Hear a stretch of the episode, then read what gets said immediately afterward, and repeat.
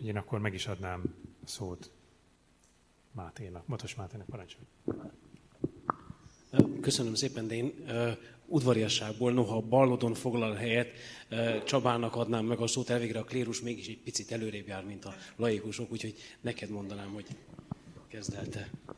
Köszönöm szépen, bár nem tudom, miben járunk elől, de itt testtömeg indexben mindenképpen, de a helyzet a következő. Itt a papíron Máté fölvázolt egy pingpongozó forgatókönyvet a ma esti kis kettős páros előadásunkhoz, amiben nekem onnan kéne elindulnom, hogy mit jelent ez a szó, hogy katolikus vagy katolicizmus, és bár erről szívesen beszélnék kétszer 45 percet, de nekem kettő percet szabott ki, és éppen ezért koncentrálok. Hozzászoktunk az elmúlt 500 évben, hogy a katolikus az elsődlegesen felekezeti megjelölés. Ha egy kicsit körülnézünk, akkor például a német-római birodalom területén egyszer mind jogi kategóriát is jelent, az állam általi bevetségét vagy privilegizáltságát a vallási közösségnek. Ez okozza, hogy a 19. századi német szekularizációig az evangélikus egyház is öntudatosan katolikusnak hívja magát Németországban. Viszont a 20. századi katolikus teológia éppen miatt egyre inkább szükségét érezte, hogy elkezdje megkapirgálni a fogalmat, mennyiben elégedhetünk meg a szónak ezzel a jelentésével, mert a szó nagyon izgalmas. Magyarra egyesek lefordítják, hogy egyetemes, mi ezt azonban soha nem fogadjuk el, azon egyszerű okból kifolyólag, hogy a latinok sem voltak hajlandók lefordítani latinra ezt a görög szót holott egyetemes gyanánt az univerzális tökéletesen létező fogalom a latinban. Itt valami másról van szó, hogyha még a rómaiak is a görög szónál kötnek ki, azt latinosítják el. A holosz a kiindulási pont, ami az egészet vagy a teljeset jelöli, Arisztotelész megközelítésében jóval magasabb rendű minőség, mint a részek összessége nem valamiből az összeset, vagy az összes darabot, a teljes létszámot jelöli, hanem egy minőségi ugrásként az egésznek a befoglalását és beteljesítését. Kata holosz, egész szerinti, vagy teljes szerinti, és már az egyházatják tudják, hogy ez nem csak azt jelenti, hogy szemben más korabeli vallásokkal a kereszténység nem kötődik nemzethez, nemzeti nyelvhez, kultúrához, földrajzi régióhoz, nem kötődik sajátosan korszakhoz vagy kulturális formákhoz, de ahogy a 20. századiak megfogalmazták, ennek a szónak mélysége is van, és ez a mélység egy teológiai oldalra világít rá, vagyis, hogy egy olyan Istenben hiszünk, aki minden ember üdvösségét akarja, és egyetemes terve van a világban, és ennek a mindenható és egyetlen Istennek a teljesen átfogó és a teljes embert megszólító tervéhez illeszkedik az egyháznak magának a katolicitása. És innentől kezdve érdekes kezd lenni a szó, mert nem annyira jelző már, hanem sokkal inkább feladatkijelölés, vagy akár azt is mondhatnánk, hogy bizonyos szempontból kontroll Amennyiben kata holosz egész szerinti az egyház, egyháznak nevezhető. Ha nem, akkor elvesztette egyházként való hitelességét. És innentől kezdve az egészet érthetjük, akár még politikai alakulatok sokféleségére, vagy akár világnézeti hangsúlyok sokféleségére is. De hadd kérdezzelek gyorsan meg, hogy a kifejezés, hogy katolicizmus értelmezhető-e egy teológus szempontjából, mert általában ezt mindannyian tudjuk, inkább politikai értelemben szokták használni. Van -e ennek valami negatív konnotációja a te füledben? Hát a neolatin nyelvek jobban szeretik olykor a katolicitás kifejezés, de hát én most itt nem tudom, nem nyelvészkednék túlságosan. Eddig nem tűnt föl, hogy lenne negatív konnotációja, de lehet, hogy elfogult a fülem. Jó, azért kérdeztem csak, mert a, mert a különböző ideológiák közé, amelyet a 20. században aztán még sokszoroznak a különböző, főleg annak a végén, a különböző ideológiák válságai, szakadásai, a katolicizmus úgy jelenik meg sokszor, mint egy olyan eszme, amely akár egy politikai ideológiának a helyettesítője is tud lenni, és ebből, az, ebből a szempontból nézve egy a teljes egész szerinti tanítás, mint hogyha egy partikuláris valamivé degradálódna, azzá valamivé, ami egy pártnak, vagy egy politikai közösségnek a világi célkitűzésének a megvalósítását szolgálná. Én ebből a szempontból elnök úrnak a fölvezető gondolataira is picit reflektálva azt gondolom, hogy a, ugye ezt már nagyon szépen kidomborította az egyháza és az egyházi befolyás alatt álló európai kultúra, az európai civilizáció, hogy kettő, de Szent Ágoston ugye két városa, az em, a, a földi város és, az, és a mennyei város, az égi város, ezeknek a kettősége befolyásolja az európai embernek a gondolkodását, és amit az egyik megtesz, azt a másik nem feltétlen teheti meg. Amit az európai városok, az európai politikusok, az európai politikai közösségek megtehetnek, az nem feltétlen az, ami az üdvösség történetének a, az előre mozdítása. Tehát magyarán szólva, ahogy ezt annak idején nagyon szépen fogalmazta Karl Löwit, teológus és történetfilozófus, hogy az emberiség története az egyben az üdvösség története és a teológus szeméből nézve, és mindazok, akik ezen munkálkodnak, ennek a bekövetkeztén munkálkodnak, azok Isten munkatársai. De abból a szempontból, hogyha valaki ezt ki akarja sajátítani, és csak kizárólag politikai célokra akarja felhasználni, önmagát legitimáló célra akarja felhasználni, a katolikus vallásnak a szimbolikáját, a nyelvezetét, a jelzőjét, akkor ebből a szempontból ő uzurpátor, és nem a nem az isteni munkatárs. Hát ezzel mindenképpen egyet tudok érteni, de rögtön azért finoman megjegyezném, hogy Ágostonnak nagyon sok párhuzama van a korszakkal, amelyben élünk, hiszen Ágoston szó szerint testközelről szemléli a világ végét. Lehet, hogy ez nem a Jánosi apokalipszis, de az Ágoston által megismert klasszikus birodalmi latinitásnak a végét éli meg, amikor első ízben elfoglalják 410-ben Rómát, amikor kifosztják a legnagyobb központjait az által a legmagasabb szinten becsült kultúrának, és amikor már Észak-Afrikában utoléri őt a dúlás, a pusztítás. Világos, hogy a De Civitate idejében éppen ezért ha szabad így fogalmazni, azért van egy harci logika is, nem egyszerűen csak valamiféle szép teológiai nézőpontja a valóságnak. Itt szó szerint a kereszténység, amely a birodalmon belül létezik, lép egyszer, mint viszonyba a birodalmon kívül érkező erőkkel, amelyek olykor a káosz erőinek vagy a pusztulás erőinek tűnnek. Hát Ágoston azt nem tudta, hogy igazából a leendő keresztény testvérei érkeztek meg iszonyatos nagy számban ekkor a birodalom területére, akik őt majd nagyon fogják tisztelni pár száz évvel később. Mi azt egyeztettük le előzetesen, mert ebben mind a ketten egyetértünk, hogy a jelenlegi kérdéseknek a megtárgyalásához mindenféleképpen szükség van egyfajta történeti háttér fölvázolására. Nyilván nem Szent Ágoston akarjuk eh, kezdeni, bár elkerülhetetlen volt, hogy most többre róla szó, es, szó essék, de szeretnénk egy pár szót szólni arról, hogy az a modern uh, kori válság, amelyről elnök úr is uh, beszélt, amelyre célzott a szekularizáció elmúlt 200-250-300 esztendeire, amely egyre gyorsuló ütemben hódítja meg Európát és talán még az azon kívüli világot is, hogy annak milyen ö, formációi jöttek létre, milyen hatások érték az egyházat, a világi közösségeket, a civil világot. Egy néhány dologban hadd reflektáljak is közben arra, ami, amit elnök úr említett az előbb. Az egyik az az, hogy ez a, a sajátos változás, aminek most tanúi vagyunk napjainkban, egy teljesen újszerűnek hat, bár nem az.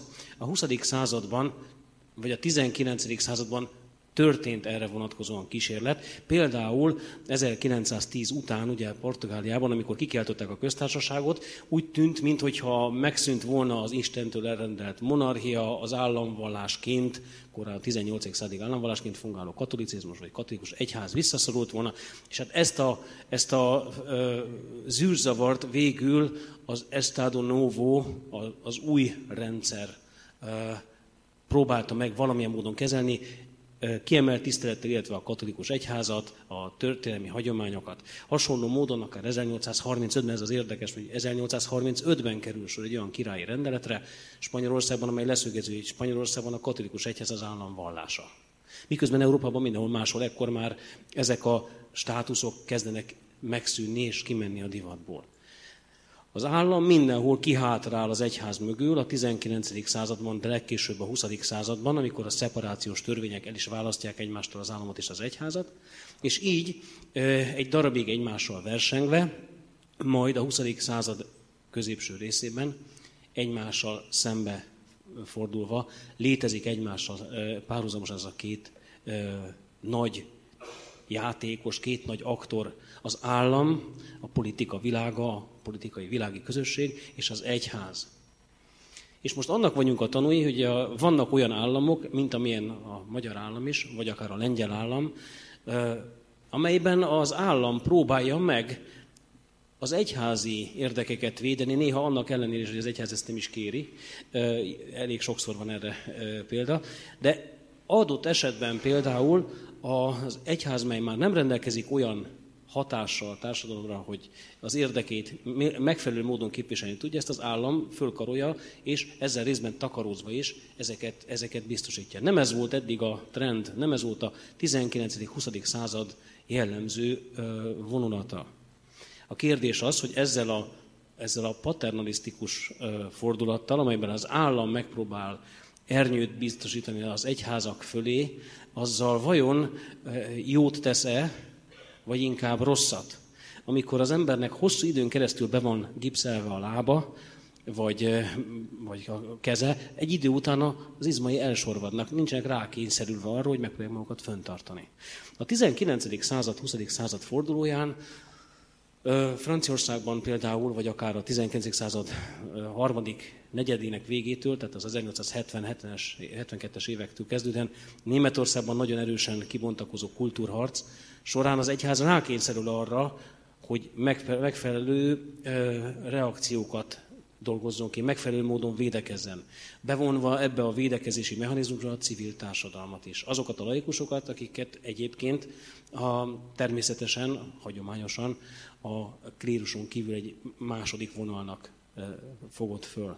Ennek egy nagyon jelentős kísérlete, amikor ebben a német császárságban 1871-ben a Reichstagban megalakul az az első olyan frakció, amelyik a mai napig is történeti küldetése miatt az egyik legfontosabb a, hagyományú, bár ma már nem ebben a formában létezik, a centrum frakció, amely aztán pártá is válik, és nagyon érdekes, hogy ez a délnémet, vagy rajnavidéki, vagy kelet-poroszországi lengyel származású katolikusokat tömörítő párt, pontosan azért lesz egyébként centrumpárt, mert egyrészt nem nemzetiségi, másrészt pedig nem uh, uh, tartja magát, nem nevezi magát katolikusnak.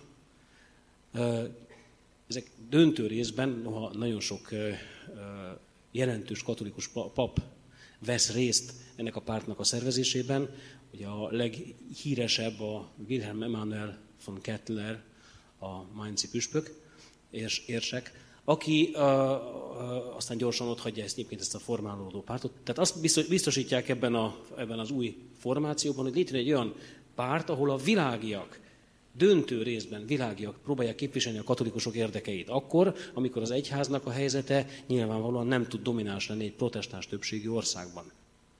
És ehhez hasonlítható talán az a helyzet is, ami Olaszországban előáll 1870 után, amikor az egyházi állam bekebelezésével, egyoldalú meghódításával az olasz királyság részéről a katolikusokat lehetetlen választási kényszereli állítja, hogy elfogadják-e és legitimálják az olasz királyságot azzal, hogy egyben az egyházi állam felszámolását tudomásul veszik, vagy bolykottálják ezt az államot, nem vesznek részt ennek az államnak semmifajta rendezvényén, ahogy egyébként annak idején 9. Pius pápa buzdította is őket a non expedit kezdeti hullájában, ne elettori, ne eletti, mondta, tehát sem választók, sem választhatók nem lehetnek, de ezzel azonban a katolikus érdekek képviselete nyilvánvalóan semmisé válik egy világi politikában, és akkor hol érvényesül a katolikus közösségeknek az elemi létfontosság érdeke. De ne gondolják azt, hogy akár olyasmiről van szó, hogy az olasz állam akár a hitéleti kérdésekbe akart feltétlenül beavatkozni. Németországban voltak erre vonatkozó kísérletek, de Olaszországban nem. Itt olyan kérdések merültek ugyanakkor föl, amelyeket például tiszteletben kellett tartani, vagy tisztázni kellett, hogy vasárnap pihenőnap. De gondoljanak bele önök is most, most a végsőkig szított feszültségekben, amelyben az államot az egyháztól következetesen elválasztani kívánó politikai ideológiák ragaszkodnak hozzá, hogy akár a feszületeket ne rakják ki a templom az iskolákba, vagy ne beszéljenek különböző olyan értékekről, amelyek a hagyományos kereszténységnek a, a megnyilvánulásai lehetnek. De mégis ugyanezekben az országban pihenőnap, államilag fizetett pihenőnap a karácsony, államilag fizetett pihenőnap húsvét, húsvét másodnapja, Ugye? Tehát ezek, ne, egyszerűen nem tudunk, ezek, ezektől nem tudunk eltekinteni. A, a szekularizáció valójában egy csődöt mondott ö, kísérlet az európai társadalomban, abból a szempontból, hogy nem lehet következetesen végigvinni. Csak következetlenül lehet végigvinni, mint hogy az emberi életben is azokat a kérdéseket, hogy el tudunk-e, hogy el tudjuk-e magunkat helyezni valahol, valamilyen módon a katolikus öndefiníciók sokasságában, ezek, ezek csak sematikusak, vagy, nagy, vagy nagyon sematikusak, vagy nagyon egyédiek tudnak csak lenni. Az embernek, ezt szoktam én is különböző vitákban felhozni, az emberekkel kapcsolatosan van egy sztereotípjetek, azt gondoljuk, hogy az embereknek van egy konzekvens világképe, de nincs. Az embereknek van egy világképe, amely folyamatosan változik. És ennek megfelelően az, hogy ki hogyan tartja magát katolikusnak, ki mennyire tartja magát katolikusnak, ezeket nehéz megítélni.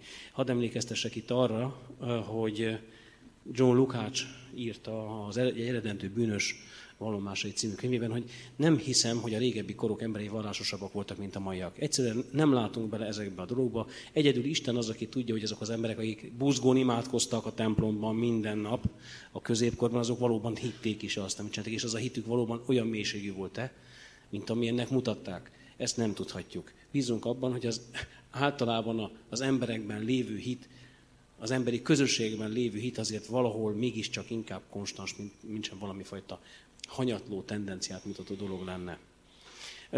De nem akarom kisátítani a, a beszélgetést természetesen.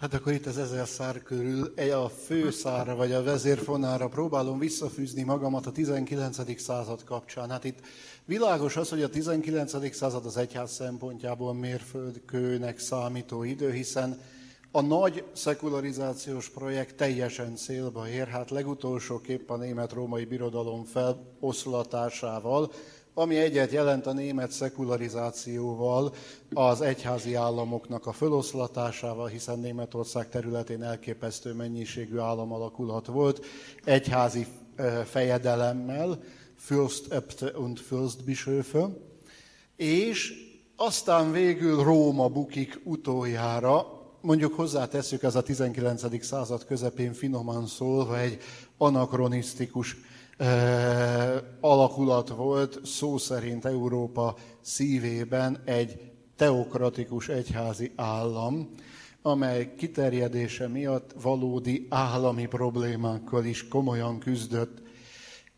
Azonban mi volt itt a reakció? Világos az, hogy volt egy nagyon heves, hogy is mondjam, teológiailag motivált tiltakozás. A kiátkozások sora valószínűleg ebben a korban volt a leghosszabb, aztán ez a sor legközelebb 1940-es évek végén, 50-es évek elején bővült föl újra ennyire. Viszont a másik oldalról hisz, hirtelen új helyzetbe került az egyház.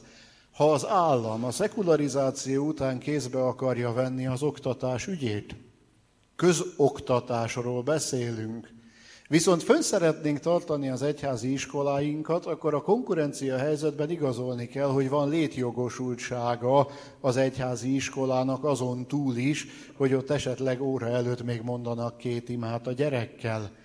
Nevezzük nevén a dolgot, elitképző központok születnek Európa szerte egyházi iskolákból.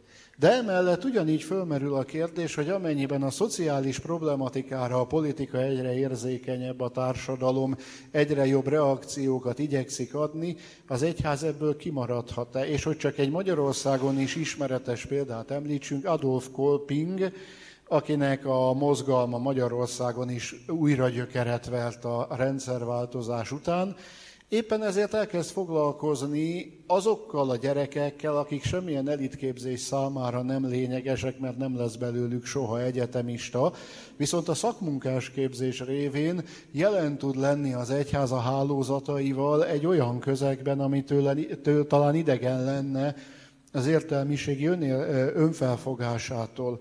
De hát ugyanígy Olaszországban a Boszkóféle szalézi mozgalmat meg lehetne nevezni.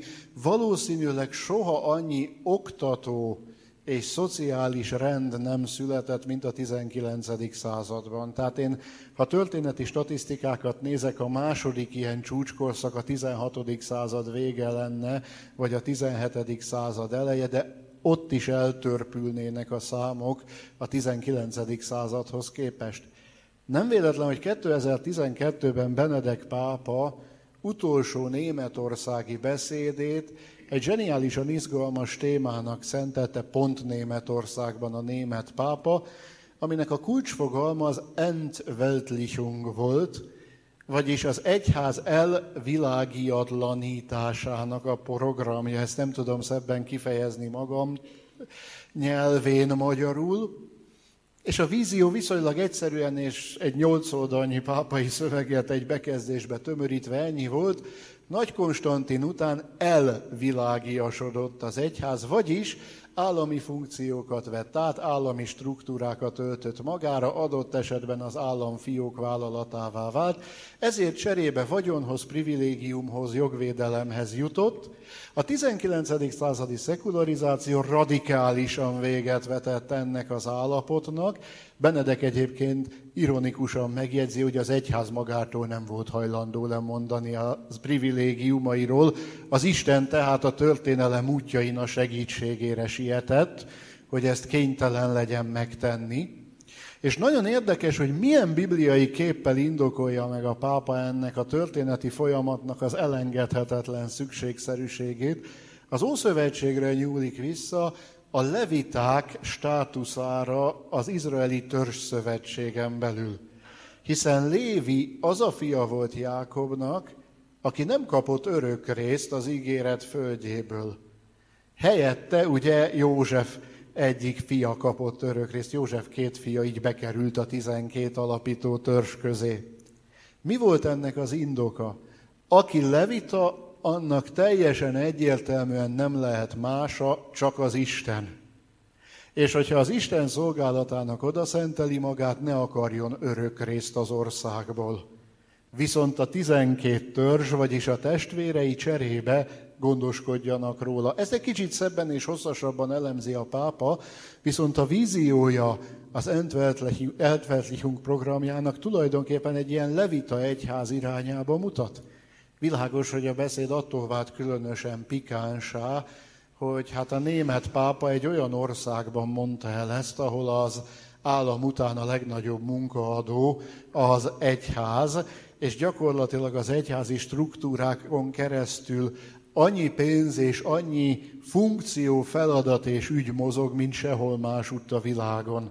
Tehát ugye itt az egyházi adó rendszere Németországban egy olyan egyházi struktúráltságot és belső életet tesz lehetővé, ami nálunk elképzelhetetlen. Az egyházmegyei bankok, egyházmegyei nyugdíjbiztosítók, egyházmegyei betegbiztosítók, és így tovább. Hát Münchenben gyakorlatilag a főutcán a legnagyobb háztömböt a bank és a biztosító társaság teszi ki, ami az érsekség alkalmazottjainak és egyéb intézményeinek az ügyeit intézi. Zárójelben megjegyzem, valószínűleg nem véletlen, hogy Németországban nem sokat idézték azóta sem a pápának ezt a beszédét, sőt, érdeklődésből a vatikáni honlapon rákerestem, hogy a szentszéki megnyilvánulásokban hányszor hivatkoznak rá, de összesen három vagy négy alkalmat találtam, ebből kettő a szöveg közlése volt, egy harmadik pedig egy beszéd, amit Benedek pápa portréjának leleplezésekor mondott az egyik bíboros. Úgyhogy azért mondom, hogy tulajdonképpen az a 19. századi folyamat, ami lejátszódott, szó szerint kényszerhelyzetbe hozta az egyházat, és érdekes módon az egyház legeltérőbb szintjei zseniális kreativitással tudtak válaszolni. A 19. századi szentjeink zömét pont ennek a kitett helyzetnek köszönhetjük, amelyben a szegény gondozástól, árvaházaktól, neveléstől, kórházi hálózatoktól, vagy akár idős otthonoktól kezdve egészen olyan szintekig elmenő szenteket látunk, akiket ma talán szakszervezeti aktivistáknak levezhetnénk, hát akkoriban ez a szó így nem lett volna értelmes. Én azzal folytatnám, hogy a 19. században bekövetkezik egy nagyon furcsa változás, nem csak, hogy az állam válik el az egyháztól, hanem a társadalom is elválik az egyháztól. És az 20. század során fölerősödő folyamat. Én nagyon sokszor szoktam fölemlegetni azt a problémát, hogy az állam, amikor Magyarországon például ateistává és antiklerikálissá válik, akkor egyben társadalom ellenessé is válik. Az, hogy miért, mi, mi, hogyan és miért alakul, ezt most nyilván vitathatjuk. Nyugat-Európában az emberek kényszer nélkül szoknak le a jóléti társadalom kísértése következtében a különböző um, vallási előírások megtartásáról, és válnak egyre inkább relativistává, és egyre inkább eltávolodnak az egyháztól, illetve a vallásosságtól. Nálunk azonban mindez nem spontán folyamat eredménye. Nálunk ez kényszer hatására történik. És ennek az az egyik következménye, hogy 1950-től 1990-ig, 40 év alatt, Tomka Miklósnak volt erre vonatkozóan egy számítása, nem engedték be a lelkészeket, a papokat, a rabbikat a kórházakba. És sokszor ki is hegyezem a mondani valamat arra, hogy ha valaki azt mondja, hogy ördögi volt a 1990-ben megbukott rendszer, akkor ez egy igenis nem anakronisztikus kifejezés, mert nem tudok racionális magyarázatot arra, hogy miért volt szükség arra, hogy az életük utolsó napjait, heteit, hónapjait, perceit élő emberek szám, emberektől a hatalom, a világi hatalom megtagadja azt az egyetlen vigasz lehetőséget, amelyet egyébként ő maga nem óhajtott pótolni.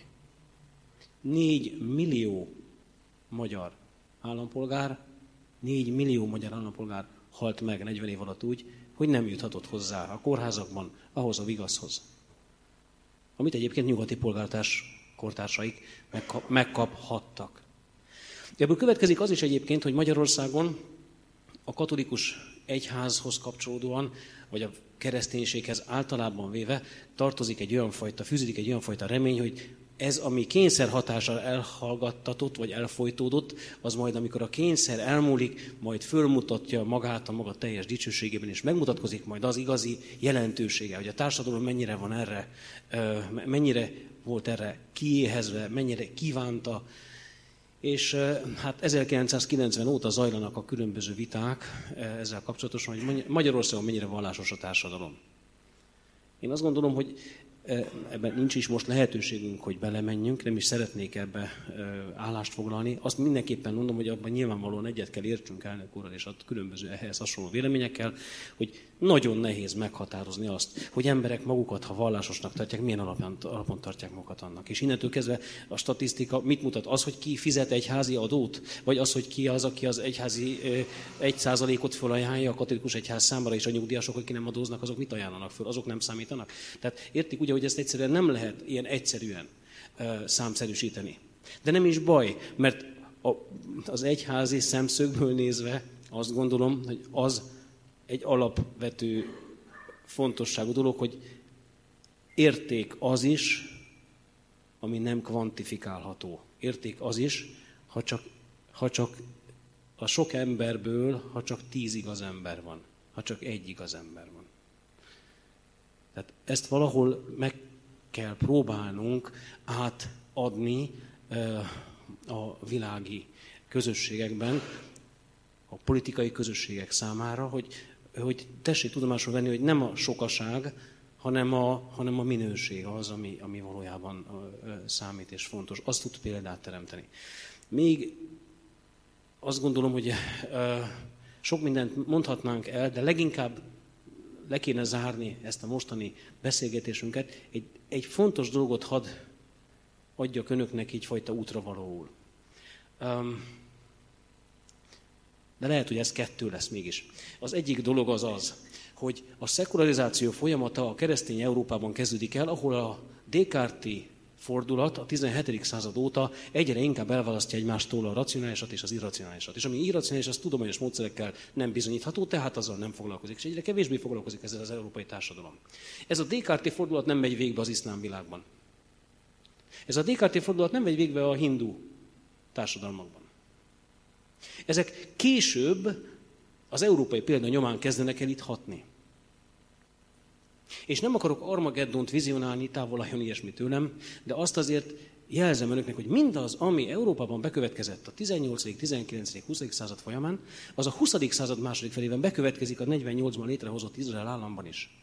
A zsidóság pontosan ugyanúgy elszenvedi azt a fajta uh, szekularizációs traumát, mint amit mi keresztények elszenvedünk. Számunkra ez még nagyobb problémát jelent, mert hiszen a zsidóságnak az öndefiníciója mindig fölveti azt a kérdést, hogy ez vallási közössége, vagy esetleg egy etnikai közössége. Hogy lehet valaki kulturálisan zsidó? És ez még mindig nyitott kérdés az ő számukra, épp úgy, mint számunkra keresztények számára. De hogy az a világ, amely egy, végig egy európai kultúrából települ át, nő át a közel-keletre, az önálló független Izrael államba, az még mindig kisebb problémát jelent, mint az iszlám világ számára ugyanaz a szekularizációs kihívás. Mert az a világ, amelyben a vallás egyben praxis is, amiben egyszerűen a napi ötször imádkozásnak a betartása az egész egyszerűen megszabja az életritmust. A különböző előírásoknak a, a relativizálása a vallásosság teljes fölrugását jelenti. Nem lehet jó muszlim az, aki a különböző előírásokat nem tesz eleget. Nálunk Ugye nekem azt mondta néhai Elzel Miklós atya, aki, aki fölkészített minket a házasságra 26 évvel ezelőtt, a feleségem református, és azt mondta, hogy hát kedves feleségének, ugye hát egyszerű dolga van, hogy évente egyszer el kell menni a, a, az Isten tiszteletre, hát ugye a reformátusok azok ennek eleget is tesznek. De hát nekem meg azért legalább 52-szer el kell vonulnom, a, ha nem többször, ugye legalább plusz parancsolt ünnepek a e, Szent Misére. Tehát a, e, a probléma tehát az, hogy a, az iszlám világában ezek a fajta relativizálódó öndefiníciók, ezek, ezek elképesztően súlyos ellenreakciókat váltanak ki. Ezt látjuk az iszlám állam megjelenésében és a különböző ilyen radikális ideológiákban is. Tehát az Istentől elforduló e, világ Európában kezdődve a zsidóságot is érintve, az iszlám világot is megérinti most már, és ez valószínűleg az összes ábrahámit a vallásban súlyos feszültségeket fog okozni, a legnagyobbat nyilvánvalóan az iszlám világában. A másik pedig, amit akartam csak önöknek mondani, hogy éppen ezzel függ össze tulajdonképpen, hogy Ferenc pápának a nagyon érdekes kettős megítélése a mai politikai közbeszédben nyilván tudják önök is, hogy Bajer Zsoltra gondolok, hogy azért alapvetően arról van szó, hogy a, az ő útjai, ahogy ezt a az Úr útjára szoktuk mondani, az, úr, az ő útjai nem a mi útjaink. Tehát mi, mi úgy gondoljuk, hogy nekünk az szolgálna az érdekeinket, hogyha olyan nyilatkozatokat tenne, hogyha úgy állnak ki, ha olyan úgy fogalmazna, ahogy azt mi szeretnénk. Csak hogy ez egy egyetemes egyház, csak hogy ez egy olyan egyház, amelynek a híveinek a döntő többsége egyáltalán nem Európában van. És az a maradék, aki Európában van, még az sem feltétlenül vallásos. Úgyhogy tudomásul kell venni, hogy ez az egyház megpróbálkozik nem csak avval, hogy valóban világegyházként működjön, hanem azzal is, és talán ez egy nagyon, talán ez egy fontos, és talán előremutató gondolat lehet, meg kell, megpróbálkozik azzal több más vallás is, így a katolikus vallás is, hogy dominánsá tudjon válni a globalizálódó világban. Ahhoz, hogy domináns tudjon lenni, globalizálódnia kell. Ehhez különböző módon adaptálódnia kell. Azokhoz is, azokhoz a világokhoz is, amelyek nem katolikusok voltak. Hogy ahhoz egy elvallástalanodó, mondjuk hindu vagy buddhista világban, hogy elfogadhatóvá tudjon válni a katolicizmus, akkor ahhoz olyan módon kell fordulni. Úgy kell hozzájuk szólni. Ez egy, azt jelenti, hogy a mi számunkra teljesen idegen és teljesen más hangszínt fognak majd ö, használni. Más hangsúlyokat fognak majd kialakítani. De ha azt nézem, hogy a világ globális vallásává mi fog tudni válni a jövőben, az elkövetkező 30-40-50 évben, akkor én annak jelenleg nagyon erőteljesen látom esélyét, hogy egy az európai tradícióktól eltávolodó, a világ különbözőségei felé nyitó, valóban világi egyházként működő egyház, a katolikus egyház be fogja tudni tölteni ezt a szerepet. Köszönöm szépen a figyelmet. Azt mondták, hogy zárszót kéne mondani röviden, tömören. Talán így végighallgatva az előzőeket is, és elnök úrnak is a fölvezetését, zárásképpen még egy fogalmat ide bevennék, ez pedig a félelem, mert az iszonyatos motivációs erővé tud válni az egyháznak is és a politikának is a magatartásában. Egy gondokkal küzdő egyház rengeteg mindentől fél és retteg, és éppen ezért nagyon könnyen a nakába borul bárkinek, aki védelmet, oltalmat, stabilitást vagy éppen vagyoni hátteret biztosít neki, egy olyan intézményrendszer föntartásához, amitől úgy tűnik van társadalmi jelenléte, holott a hitélet tekintetét vagy száma egy alapjú véve már valószínűleg messze túlnyújtózkodtuk azt a takarót, amik vagyunk. Hát ugye a katolikus iskolában a tanárok hány százaléka hívő katolikus, és a diákoké, az érintett családoké. Mitől katolikus akkor az iskola? Hogy csak egy konkrét példát említsünk. Világos, hogy ez egy olyan iszonyatos teher, ami az egyháznak végül szó szerint a nyakába kötözött kővé válik, miközben majd meg kell próbálnia úsznia egy hatalmas árban.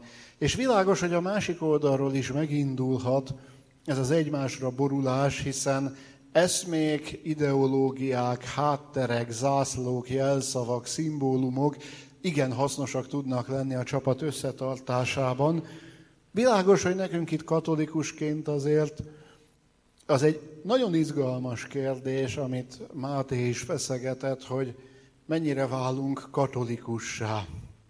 Eleve az a kifejezés, amit szoktak használni, hogy magyar katolikus egyház nem létezik. Ilyet a katolikus teológia nem ismer.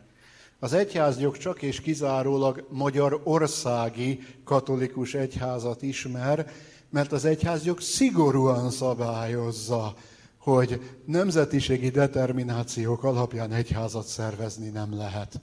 Tehát egy városban tarthatok idegen nyelvű misét a nyelvi közösség elve szerint, de nyelvi alapon püspökséget tilos szervezni. Nyelvi alapon egyházi struktúrákat tilos szervezni, mert ez már a katolicizmus sebezné meg. Aki elolvassa az egyházi törvénykönyvet, az feketén-fehéren ezt meg fogja találni benne. A katolicitásnak pont ez az esélye egyébként, ami különösen izgalmas esélyé válik abban a világban, amiben élünk, hogy gyakorlatilag épp a mélysége miatt, akár kint, akár bent vagyok, saját köreimen kívül vagy belül, mindenhol potenciálisan találkozom az Isten által kínált lehetőséggel. Zárójel, ahogy az egyik püspök mondta, sok olvasata lehet korunknak, akár úgy is fölfoghatnánk, hogy ma nem kell az európaiaknak messzire menni, hogy misszionálják a világot. A világ jön el Európába, hogy a keresztények komoly misszióba kezdjenek.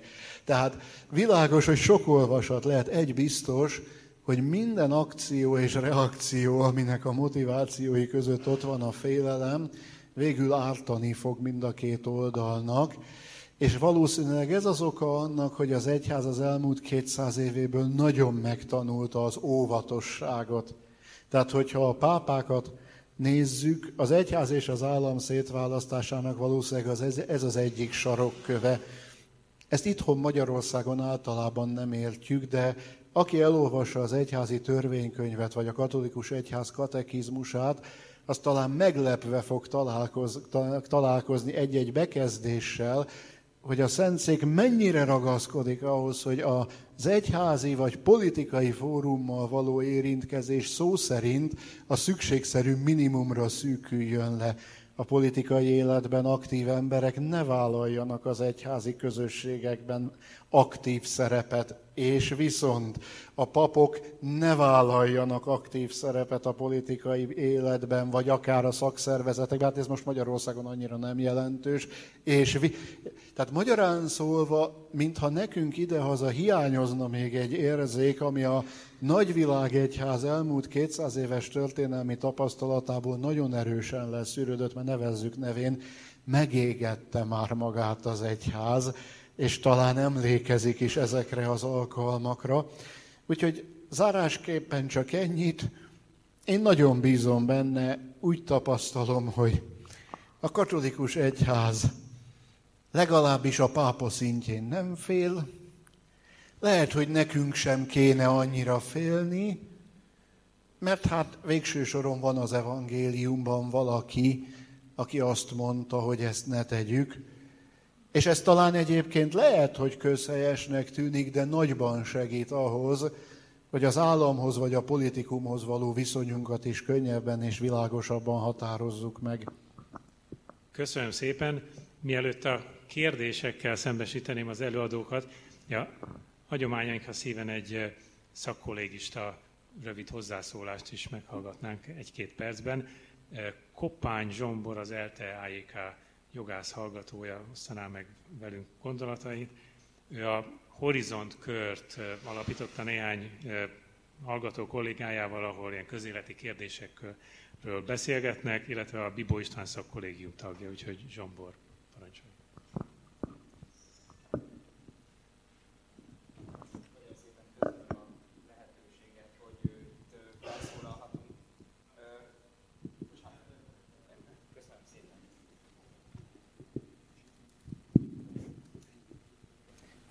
Köszönöm szépen, kicsit feszélyezett ott úgyis ez a pulpitus. Szóval nagyon szépen köszönöm a lehetőséget, hogy itt a 20-as éveim elején ilyen vendégek mellett után felszólalhatok. Ahogy elhangzott, mi a Horizont körben gondolkodunk a közéleti kérdésekről, amiből hát amivel nagyon intenzíven találkozunk az egyetemen és a hétköznapjaink során is természetesen és ö, nyilván nem is szeretnék szakmai hozzászólást fűzni a dologhoz, inkább ö, olyan észrevételeket, amikkel egy 20 éves ember, egy 20, 20-as évei elején járó fiatal szembesülhet.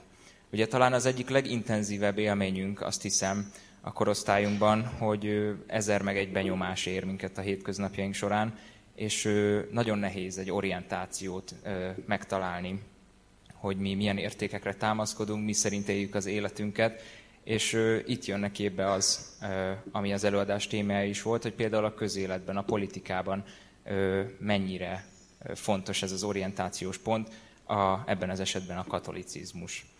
Ugye két irány tapasztalható az életünkben, vagy ez a nevezük ilyen globalista vagy nyitott iránynak, hogy kimegyünk, tanulunk, gyakorlatilag nincs húzamos ideig otthonunk, vagy pedig így úgynevezett begyökerezettség állapotában éljük az életünket, hogy megvannak azok a, a gyökerek, amikre tudunk támaszkodni, például a, ahogy a katolicizmus a politikában is. Ma elhangzott ugye az Európai Parlamentben, hogy a demokrácia nincsen liberalizmus nélkül, és így merült fel bennünk a kérdés, vagyis bennem a kérdés, hogy mennyire kell, hogy a katolicizmus az benne legyen a politikában. Ahogy elhangzott, én joghallgató vagyok, és Kukorelli tanár úr óráin merült fel a kérdés, az abortusz kérdése, hogy vajon mennyire, mennyire engedhető meg az, hogy egy ilyen határozott értékrendi állásfoglalást tegyen, akár a jogalkotó, akár a közéletet formáló ember. Egyrésztről, másrésztről pedig felmerül az a kérdés is, hogy a katolicizmus sem egységes, vagy legalábbis a katoliciz, magukat katolikusnak vallók sem egységes álláspontot képviselnek, ahogy elhangzott Bajár Zsolt és Ferenc pápa, mondjuk úgy, hogy ideológiai szembenállása bizonyos kérdések kapcsán. Szóval, hogy a katolicizmuson belül is van egy ilyen megosztottság. elhangzott továbbá Botos tanár úrtól az, hogy a csődbe ment a szekularizáció, azonban nyilván ez egy fontos, fontos kérdés az, hogy a szekularizáció hogyan jelenik meg a mindennapjainkban, és talán pont azért van nagyon nagy létjogosultsága, még úgy is, hogy e-mailámmal néhol kihagy, kihagyják a szekularizációt, hogy ne a politikai erők ne hasznosítsák, vagy ne sajátítsák ki a saját ideológiájuknak megfelelően ezeket a jelszavakat, gondoljunk akár a, a, a keresztény demokráciára, vagy egyszerűbbet mondok, a nemzeti jelző kisajátítására sem. Úgyhogy szerintem, szerintem nagyon fontos az, hogy elváljon ez a kettő dolog. Azonban néha nagyon fontos az, hogy egy olyan, ahogy az előbb a beszéd elején említettem, hogy egy olyan orientációs pont legyen a politikában, ami, ami segít akár a politikus személyes döntéseiben eligazodni, akár abban, hogy bizonyos kérdésekre milyen választ adjunk, hogyan fogjuk fel azt, hogy mi Európában, Magyarországon egy közösség vagyunk, aminek bizony nagyon-nagyon nagy része az, hogy keresztény kultúrára alapul a, az a környezet és az a, az a jogállamiság, amiben mi élünk. Úgyhogy azt gondolom, hogy a katolicizmusnak rendkívül fontos szerepe van, és a mi generációnknak lesz az a nagyon nagy feladata, hogy ezt a helyes határt ö, megtalálja, hogy ö, mennyire ö, jöhet elő a közélet, a társadalom, a hétköznapok kérdésében a vallás, illetve mennyire az emberek személyes meggyőződése kell, hogy legyen a vallásuk. Nagyon szépen köszönöm még egyszer a lehetőséget, igazán megtisztelő volt.